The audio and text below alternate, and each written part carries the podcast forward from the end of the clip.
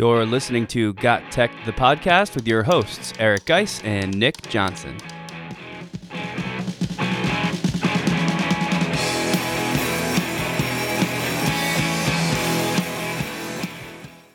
Welcome to Got Tech, the podcast. This is episode number 42 called 20 Ways to Use Google Sites in the One to One Classroom. In this episode, we are going to take a look at how teachers can use Google Sites for their own use within education. And we're also going to take a look at how students can use Google Sites for their student centered learning. Check it out.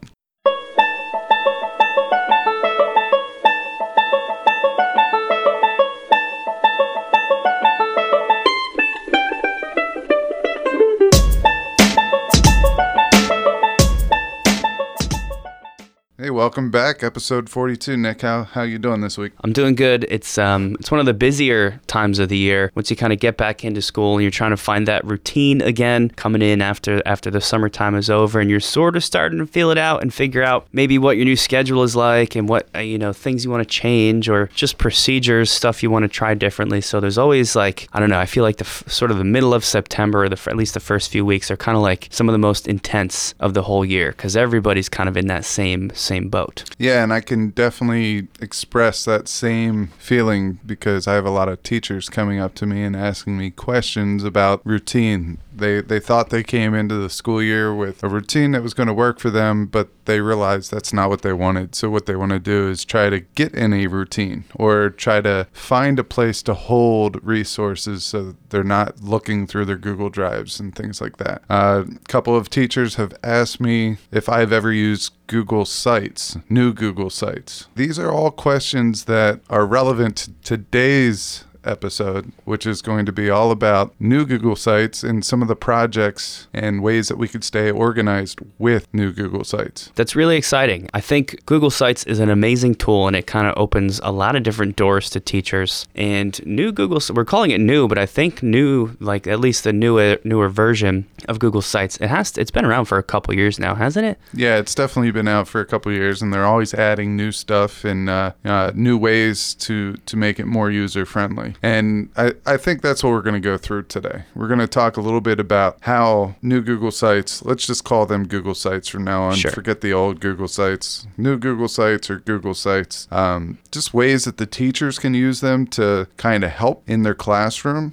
and help stay organized? And then also, how can we use uh, Google Sites to drive student centered learning? And we have 20 great ideas, fantastic ideas for you today. And 10 of them are going to be how teachers can use them, and 10 of them are going to be how they could be used in the student centered classroom. So that's kind of funny because I literally just as I was walking down here uh, to record today's or to, to record this episode, um, I've been doing a. We'll get into this more later, but I've been doing a Google Sites kind of based project for years now, and I was just going back and forth with some of the other teachers that I do the same project with, who had for some reason still been using the old Google Sites. I don't know. It's just, I just maybe they didn't know that it had switched over or they just never noticed it. And we were arguing because I think it's so user friendly and so easy and it lets the students build really a professional looking website with like almost no training, no information, no, you don't need any coding, you don't need anything. It's a really drag and drop. And the old one was that way too, but the new one especially so. Uh, but the whole argument was over how user friendly it was. I was saying it was super easy. They were like, nah, I don't really know. Um,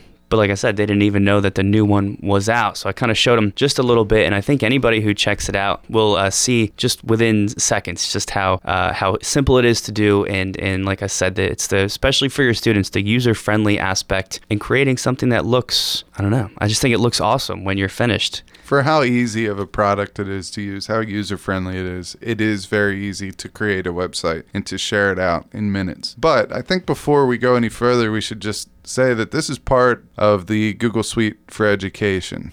Um, if you have all the other apps that go with it, this this this goes with it. So it's something that you probably already have if you are a Google school. Uh, secondly, you talked about how the old one was a little bit more clunkier, not as user user friendly. Well, the new one has an update that was passed out probably a year ago that allows us to convert our old ones to new Google sites. And it's very simple. And yes, you'll have to go back and make sure it looks exactly the way that you want, but the main shell of your site is there and a lot it's going to save you a lot of time. So do not get rid of those uh, sites that you made on old Google sites. Just bring them into the new Google site. So that's something extremely cool. Um, the last thing is is how does Google Sites compare to other free hosting platforms like Weebly? Uh, for example? And the answer is Google Sites doesn't have um, ads. There's no boundaries. For example, if you don't have to pay anything extra if you want the ads to go away. Uh, another thing is is it's found within your own domain. So if if every one of your students has a Gmail account through your high school, then you have permissions that you could just keep that website within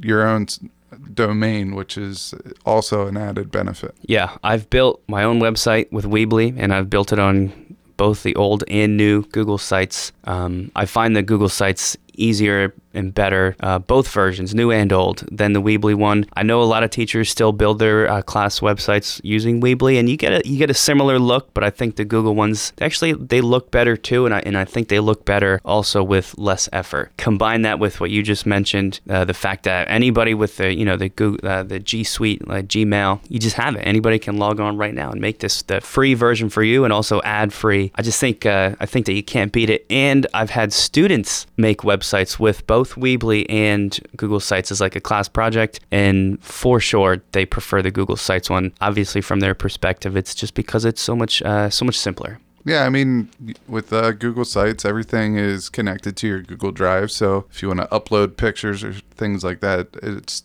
it's just so much easier. So let's just get right into it with uh, Google Sites and how teachers can use Google Sites. And uh, um, we always say that we have a certain number of them, and then we forget to count them off. I mean, we're notorious for that. So we're going to try to put in a better effort uh, during this episode to say which tool this is, which idea this is. So, uh, Nick, I know that you already mentioned this one a little bit. Maybe you could elaborate on it a little bit for our first one. Yeah, sure. So, idea number one is probably the most obvious one, but if you don't do this yet as a teacher, I think it's a necessity, and that is just use it to build a class website. A class website for me, this is, uh, guys, you and I actually going back years. Remember, or like probably 10 years ago, we built our first websites kind of side by side. This is like before the district was bringing in any kind of platform. We definitely didn't have Google. What did we use?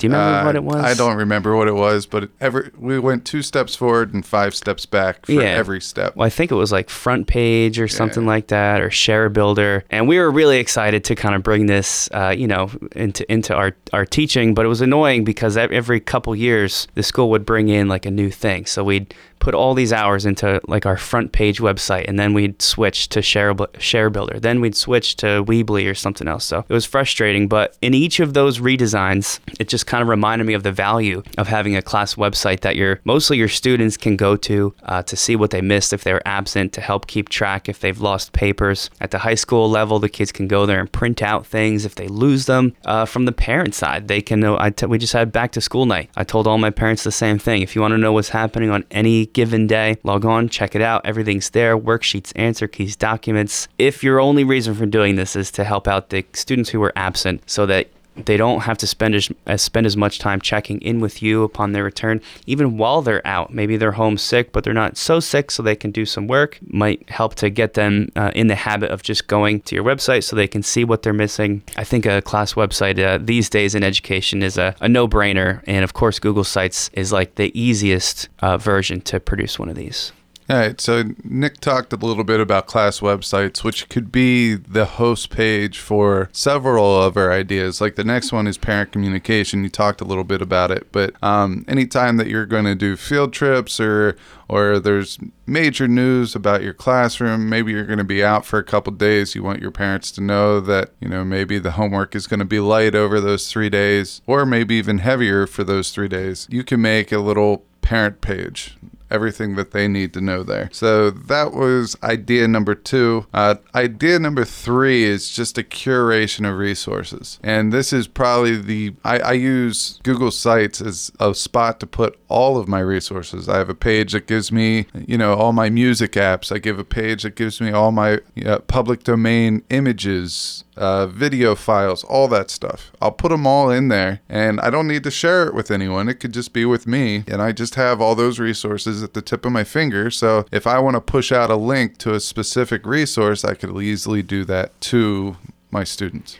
Yeah, I think with curation of resources, it's kind of funny because when you say that, uh, a lot of teachers, especially the more tech-centric ones, these days will go to something like a like a Wakelet for a curation of resources. So you might kind of ask the question like, why would you need these two vehicles? Um, Wakelet's great. We've talked about it before. Such an amazing tool for kind of doing that, right? Curating resources, bringing things from across the web together in one place, um, letting students collaborate on the, that curation. But I think that's kind of where the separation starts to happen between a tool like Wakelet and Google Sites. For me, I like certain things to be public and available and permanent all in one place. And really, I think permanent, like a constant, is the best way to say it. So my students and my parents know they don't have to worry about finding a certain Wakelet board that's mixed in a bunch of others depending on how I've got them organized. Are they public? Are they not? They can just go, it's just my website and it's all organized the same way and it's always there. Um, one thing we didn't mention for those first uh, three ideas with parent communication and the class website piece, just how easily, if your worksheets are on Google Docs or Google Slides, how easily those embed into the website. So it's super simple to add them. And then as the viewer of the site, to navigate through them. So that curation of like a permanent resource collection that you're going to use year after year, you don't need it to change. And as you update whatever Google Docs or Google Slides are embedded there, they just are also automatically updated. You don't have to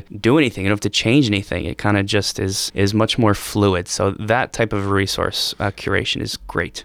See, I, I would take. I'm going to go against you a little bit here. Okay. With Wakelet, I would use Wakelet still but you know maybe there's a public collection there but when i organize my wakelets i'm going to have several different ones maybe i have one for history or maybe i'm teaching three different science courses i'll have a different wakelet for each however on my google site i would probably just link all those wakelet collections to my google site and that would be like next level organization there just so it's a one-stop shop i could easily find it without having to sign into wakelet or without having to go to this place and this place and this place so i would bring that into my Google site. That's that's a great point. It's kind of like your website is the the one is the the airport almost for all of the different things. Whether you're linking to you know, a Wakelet board or Flipgrid or anything else you use, that's sort of like the spot that people go. Uh, so I'm I'm glad you pointed that out. Number four, we've got here we you know it's one of my favorite things, and that's sort of the same idea as like this airport, this landing page for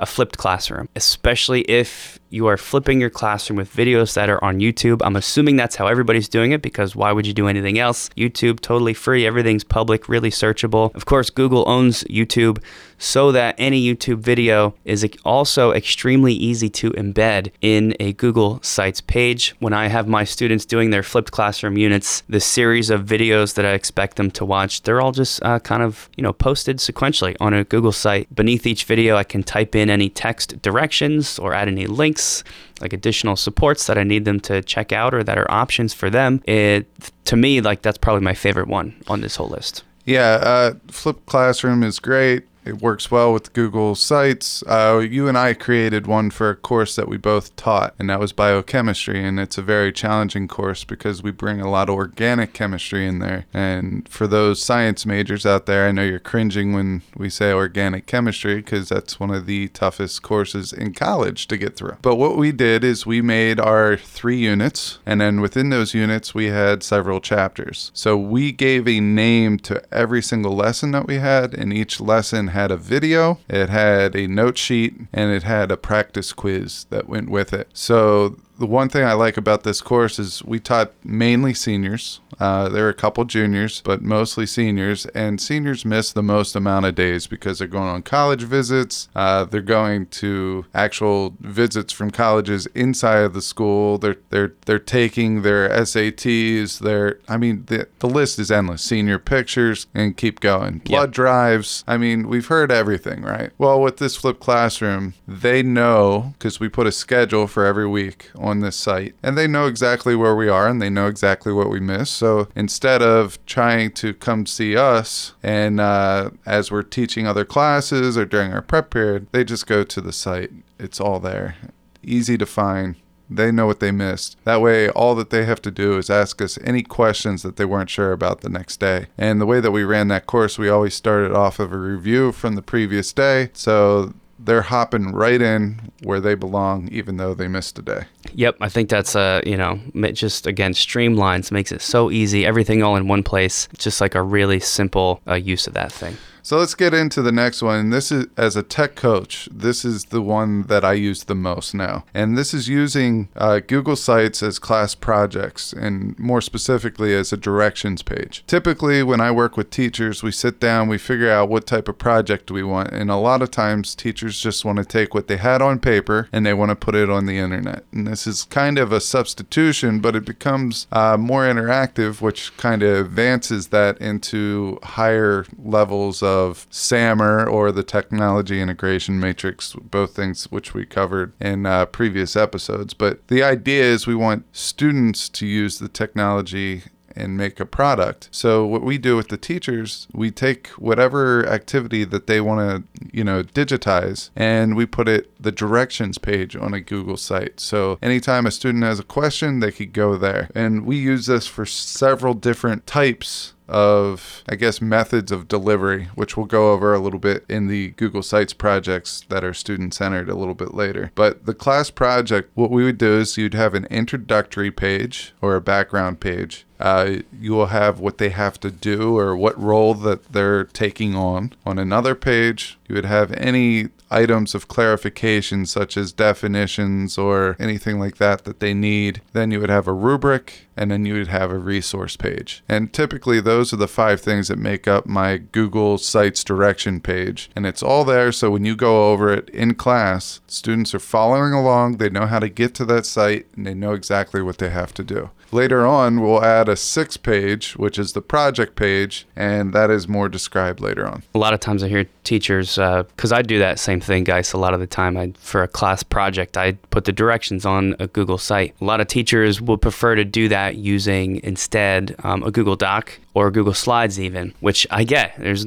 pretty much everything you can do on a Google site, you can do on a Google Doc. You can put links, you can embed pictures. For me, here's the benefit of using a Google site for this instead. Besides the fact that it looks a little cleaner and smoother, I think it's a lot less overwhelming for the kids. If you put all the information into a Google Doc for a project, everything you just listed out, an instructions page, a resource page, a rubric page, a, a, hints and tips page, an examples page, you'd be looking at about a 10 page document. And if you're pushing that out to a group of students, it, it kind of seems overwhelming. There's that moment where you can see it on their faces. They're all like, oh my God, this is so much stuff. Look how long this is. And it's just because it's so long. But instead, that's all on a Google site. So each of those things is a different link that they can click onto a different page just so they can access it when they need it. It just seems more manageable. So it's almost like a delivery method that I think is is, you know, the benefit here. Going along with that, you could also have uh, exemplars. You could have uh, projects from the past that were done. Instead of pushing those off, you know, one by one, it,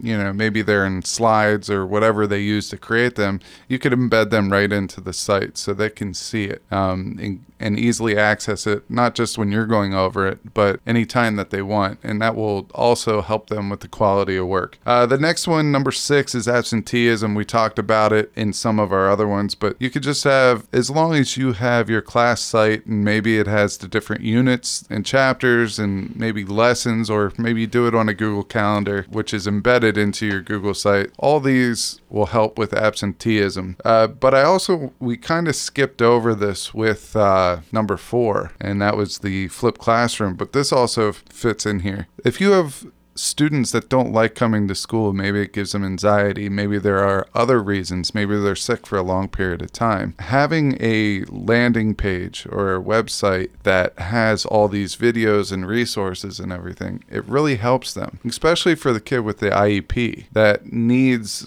to look at it two, three, four times to commit it to memory. So all these things are kind of working together. Yeah, one thing I like to do just for the absenteeism kids, even on a non-flipped unit, uh, like say my unit three, whatever it is, it still has their posted like day one, day two, day three, so the student can see whatever happened on each day. I just put a little link and it, and it usually says something like, "Were you absent?" Question mark. Click here, and then when they click it, it takes them to like an outside resource for how to get the same information. Because sometimes just pulling up, like, oh, we did this worksheet today or we did this project, it's not always enough. So that little extra help, uh, again, kind of coordinated with this one stop shop airport of uh, resources is awesome for absent kids. All right, so we're going to go over the next uh, couple pretty quickly. Number seven is contests, and I ran a contest through Google Sites last year. What we did is um, we had a photography contest, and I don't know if you remember it, but I invited anybody with our own domain web your uh, email address to vote on three different pictures that they liked. And we had like 25 or 30 different photos that we displayed not only in our media center, but also we took a picture of them and we put them up on our Google site. And then we had a Google form that went along with it. But we we use the Google site to for anyone that couldn't get up to the media center, they can just go there and that's how we also voted. All right. So as long as you vote in one place, there can't be a person voting like two, three, four, five times because you could set those parameters. Right. So uh, again, that embedding, you don't have to click a link to go to the Google form to vote like you would on a Google Doc. It's just right there, right on the screen. Also, um, some of the contests I do in my classes, uh, they're timed, like a time trial kind of thing. And each day they get timed for how fast they can complete a task. And I keep track of those times in a Google Sheet, a spreadsheet that's posted on the website so they can just have the homepage up while they're working and they can see everybody's progress. It works really nice for that too.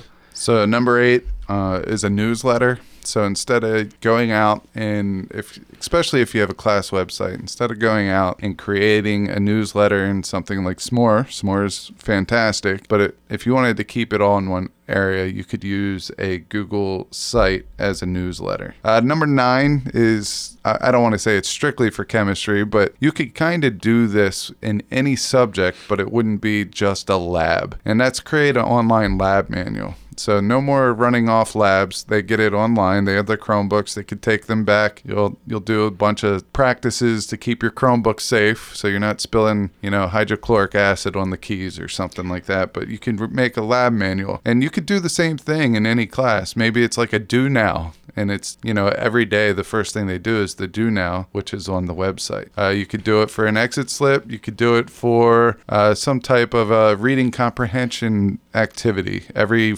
Wednesday is a reading comprehension activity, and they can go there and complete it. Yeah, I love that. This is one of my things. I don't know when I'm going to get to it. May, let's say over the next five years, if I'm lucky and I don't have 30,000 other things going on. But uh, if you're new to the show, I'm a chemistry teacher and I really want all my lab assignments, my experiments for class, just listed out on a Google site, lab one, lab two, lab three. They click, it takes them to that page, and that page has what would normally be like the handout, the worksheet that has the intro, whatever the procedure is. The reason I want this instead of the worksheet is because now I can put in bed YouTube videos. Let's say the students are doing a titration. Well, that takes some skill. You got to know like what a burette is and how to clean it and fill it. And yes, I can show those things in class, and I will continue to do that, but it's there for the kid that was absent. It's there if for some some reason somebody wasn't paying attention, or if I went too fast, they can go back and check it out. Um, I can put a link to a Google Doc that opens up for them to record their data. Again, I th- we think we keep teach uh, kind of touching on this like this one-stop shop aspect of Google Sites that can make stuff so uh, I don't know, just so so easy. And once you do it, it's there and it's and it's perfect. Which brings us to our last one, which has come up in different ways, and that's number 10 gamification. I mentioned this with contests before, but if you're specifically having students compete in a game atmosphere, uh, the, the idea of a leaderboard that updates on its own and students can see because as I type in their times for who's doing what uh, or what, what team is winning or how, how well they're competing or their score, if it's an ongoing score, they can see that right on the game uh, the game landing page as well. I, I love that aspect of that. Yeah, we also use uh, Google Sites for our uh, digital amazing race as well as our escape the rooms, our digitized and blended now escape the rooms. So what we've done is we've taken the physical escape the room with the digital escape the room, meshed them together to make the blended escape the room, and we will host that also on Google Sites. So there you have it. There are 10 Google Sites uh, ideas for the teacher. In our next segment, we will get into Google Sites projects that are student centered. You can follow Got Tech outside the podcast at gottech.com or on Twitter at We Got Tech. All right, so let's just jump right into how students can use uh, new Google Sites uh, for their student-centered learning. And just like the teacher uh, part, we have we had 10 ideas there. We have 10 ideas to share for ways that students can use Google Sites for student centered learning. Yeah, I think we have a good amount to talk about here. I've done a lot of different versions of several of these projects, and guys, I know that you have too. So I'm pretty excited to share some of these, and hopefully something will stick for somebody out there. I'll start it off with the first one because this is probably what I'm most familiar with, and that is you could use a Google site um, sort of like as an e portfolio, as a, as a way to record keep what students have done uh, or have learned over the course of a unit or a marking period, or maybe even the whole year if it's working out super well. For my chemistry class, classes, I do this with when they're learning about. Um, actually, we do this across several units where they are each assigned an element and they have to build a website, an informational website about their assigned element. Uh, as they learn things in class, they apply that learning to whatever element they've been assigned and create different subpages for all that new learning. And I,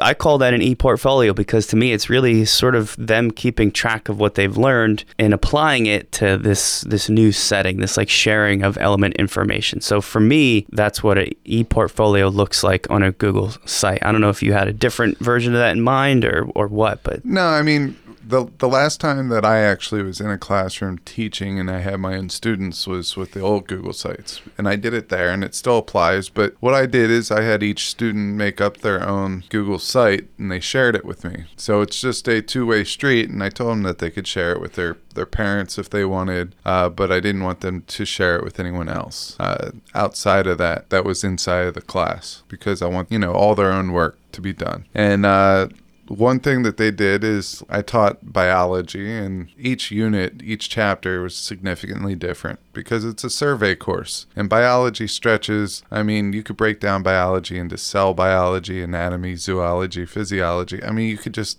keep going. We even taught some chemistry in there. Yeah. So uh, each chapter was something different, and they always had to put one artifact that they were proud of in that portfolio. And then they had to explain, you know, what they didn't know at the beginning, what they learned, and how they proved, you know, what they learned. And for the most part, you know, I didn't get any type of pushback because I was trying to make this their homework. It was part of my flipped classroom. They were able to work on this in class if they had free time. They could work on this at home. It was really the wallless classroom. So it wasn't something that was super labor intensive. It's something that they already had, and it turned into a reflection piece. And uh, I thought it worked extremely well. Let's get into the second one, which is um, make a class project page. So we talked about in the teacher portion how teachers would make a website with directions and uh, well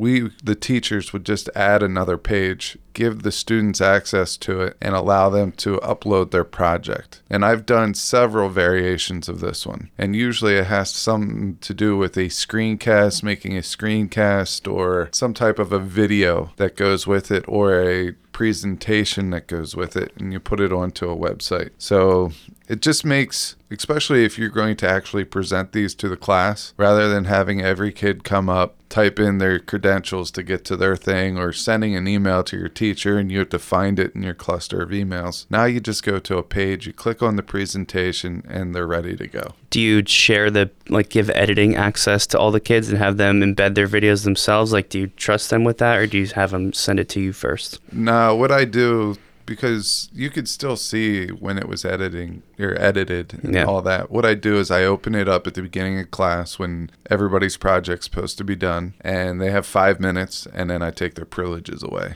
So it's like a tease. Yeah, but that's a that's a cool use. I like that idea. Our our third one, another really cool. And this is maybe my favorite because of how uh, broad this can be and how many cool uses. Uh, how about a class study aid? If you're tired of handing out the same review sheet that you've been using for I don't know the past 10, 20 years, maybe turn that review sheet or study guide or whatever it is, sort of digitize it, but in the form of a Google site. And I think we both have different versions of this. I like to do this in the form of a scavenger hunt, and this is going to sound pretty complex, but it's really not. Um, what I do is I create a brand new Google site and here's why it's so easy and why I like it. All I do is type in the whole. I just give it like a title, like a like a heading.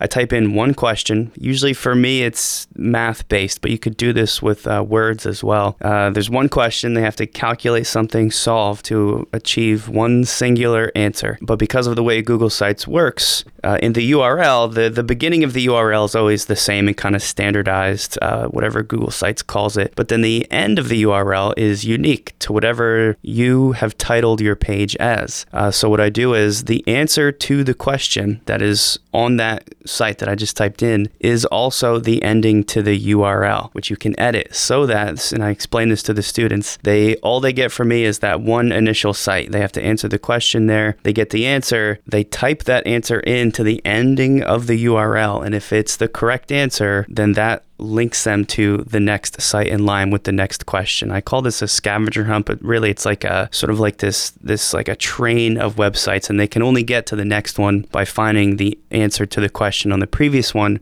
which gives them the new URL. It's fun because they it's it kind of like forces them to be perfect and, and exact in what they're doing. And it's a challenge and I think it usually goes goes pretty well. I actually never heard you talk about that one. Oh, really? I didn't share that with you? No, that that is awesome. I think it's because I came up with it in the past couple years for my AP kids, but it works with the regular guys too. That's uh, really, really cool. The way that I use study aids, uh, last year I worked with a biology, AP biology teacher, honors biology. She teaches both, but um, they were doing the fetal pig dissection. And usually what they do is they take pictures and they have to memorize uh, you know the picture with all the pins in it and the labels and all that stuff and for the practicum they'll just be pins in certain parts of the pig with a number on it. And what they do then is they take that practicum and it's a memorization thing. So she wanted a way to help them study uh, for this practicum a little better because really the only time that they had to study was either with the pictures or you know during the class period. So what we did is we took the pictures of the pig and they had the labels, both the numbers and the parts and what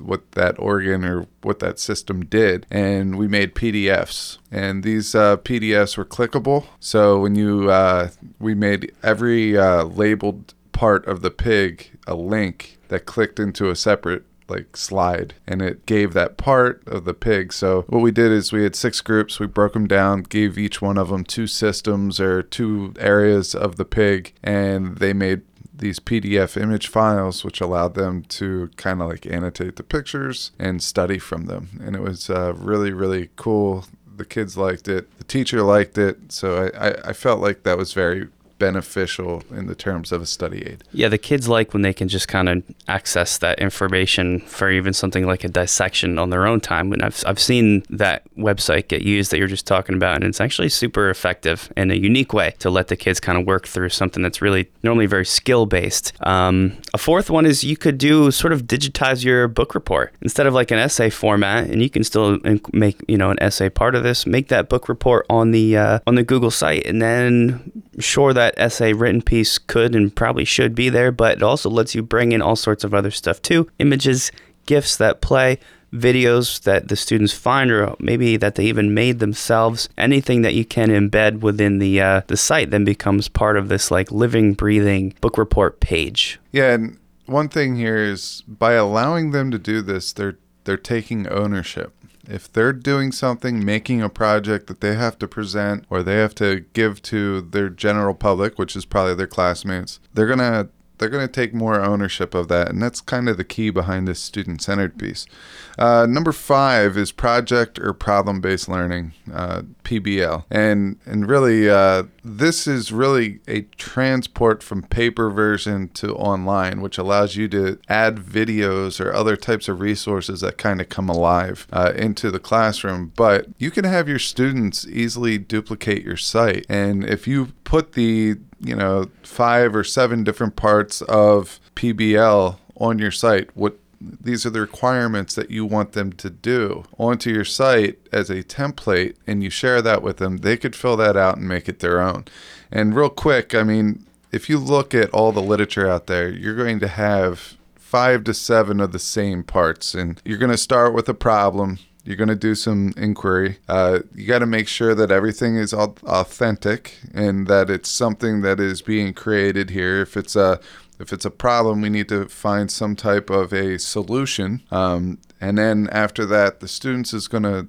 they're going to put their own voice to it. Uh, they'll reflect on their practice. They'll revise it if any changes need to be made, and then finally they're going to deliver that final project or product, probably in the form of a presentation. And I did this for a stream lab that I made once, and basically they got they had to test the acidity of three different streams and I, I, I had a stream table uh, three setups of a stream table and we ran water through it and all three of the streams had three different substrates. One had calcium carbonate which is a natural buffer one had sand one had river rock and then we added acidity to that to each one of the streams and we took the pH. All right, based on that knowledge, they were game commissioners and they had to stock the three streams based on water temperature, pH, and three different types of trout. And they had to work through a budget and all that. So they came up with their problem. Uh, they they came up with the solution. They investigated it using data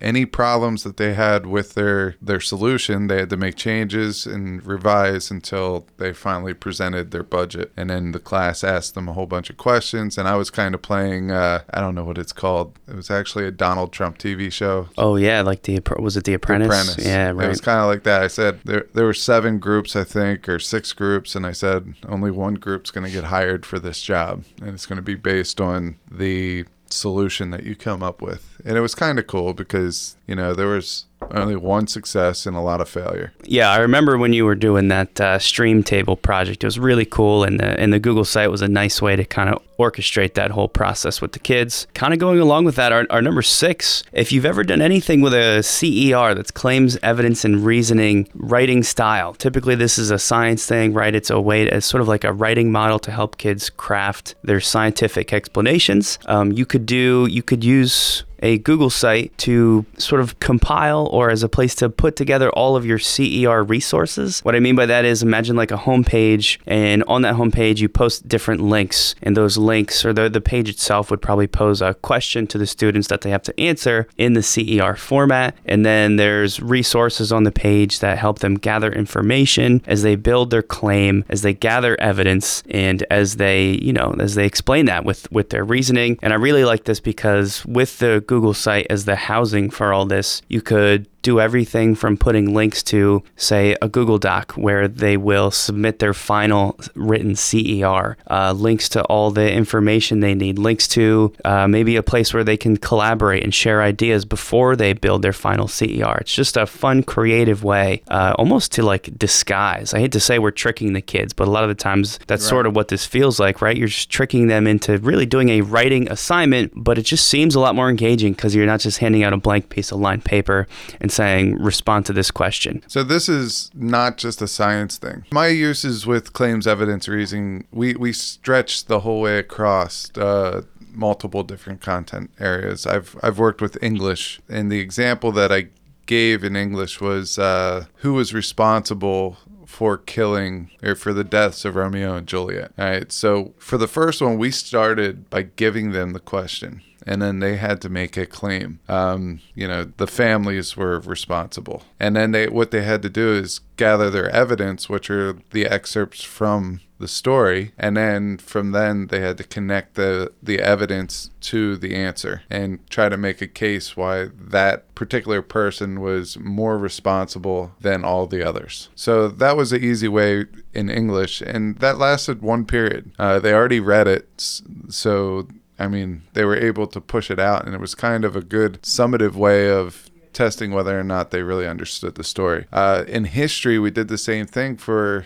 Uh, it doesn't always have to be concrete. It could be very opinionated. For example, the causes of World War II. There are several causes of World War II. But if you ask them the question, which cause was the main cause or which cause actually led to war? There's no right or wrong answer. There's several causes of it. However, they had to pick their cause, go out and find evidence or why they think that was the beginning or the turning point of no return and then make their reasoning to do the both. But the way that I use Google Sites for all these is I make one template and I, that's what I push out to the teachers and then we fill it out together. First page is the intro page. You have a picture, you kind of have some type of um, artifact there that gets them thinking about the topic. Uh, for example, I did one called uh, Can You Save the Polar Bears? And I had a New York Times video it was a it was a video that just showed the melting of the polar ice caps, and as they scrolled down in the article, uh, it gave them a whole bunch of different facts. From that, they had to come up with a question. It might some of them just said, Why are the polar ice caps melting? Some of them were more specific and tied it to climate change. But from there, it's self discovery. They take ownership of their own project and then they have some type of way of presenting it at the end. So on the site, you have your project page, you have the claims evidence reasoning, which explains each step, you have a rubric page, so what you're looking for in the project, and you have a resource page. And then the last one that I enter in later is the project page where they will post their project. It's probably actually pretty similar to, and I'm glad to, you pointed out that it doesn't just have to be science, or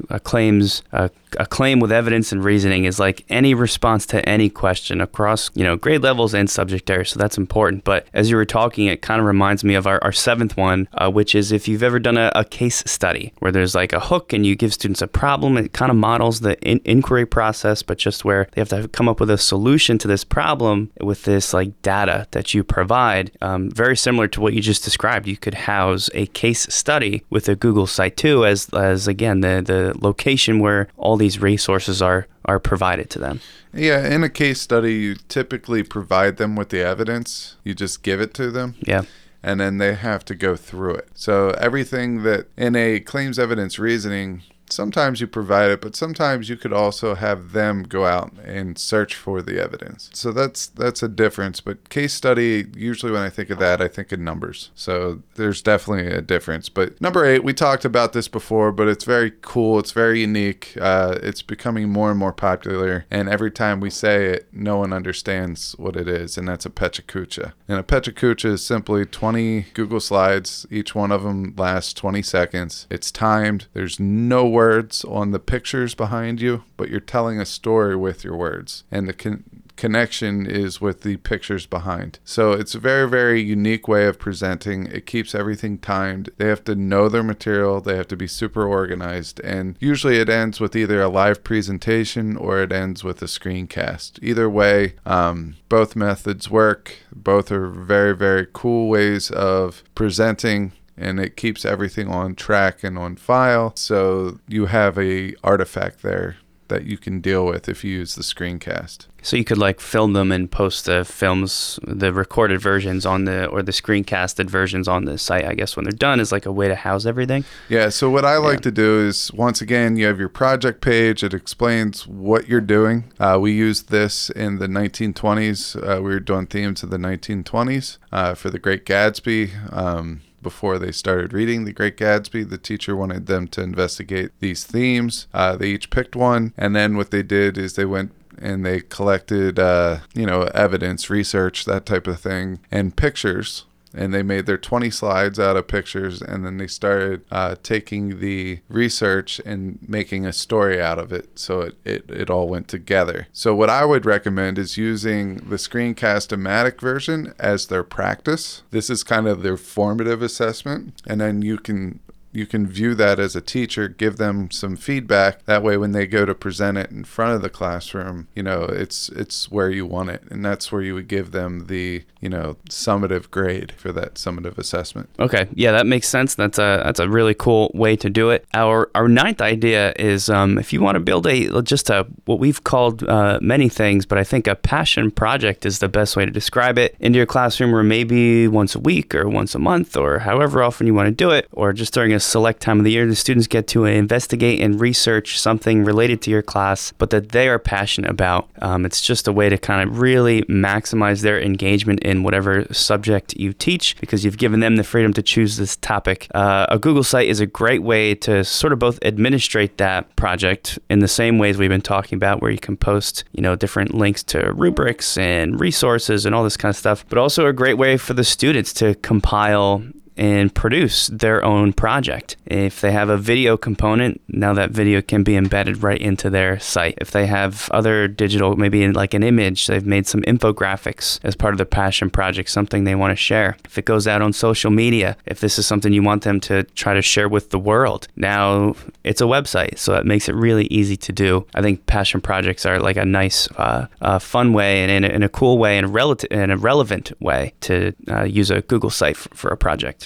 I know at our school we have independent study, and this is where students can kind of request them making their own course or their own subject to study, and they get a mentor, which is a teacher, to kind of sponsor that and to check in on them and stuff. And then at the end of the year, they have to make a presentation to the independent study chair. This would be kind of goes along with passion projects because if you are interested in a certain topic we don't offer it. It's kind of passion. So this would also be another fill in for that. So let's go to our last one. We've talked about this so we'll be relatively quick and that is uh, you could use google sites to host your student podcasts whether it's something that's going to be regular or something that is just uh, one project but everyone in the class is doing it. You could upload their audio uh, to WeVideo or something like WeVideo. Throw an image over top of it to make your MP3 audio file turn into an MP4 video file with just like a, a stagnant cover art image. And uh, you can put those on a Google site and you could share those that Google site out so people can listen. But essentially, you're just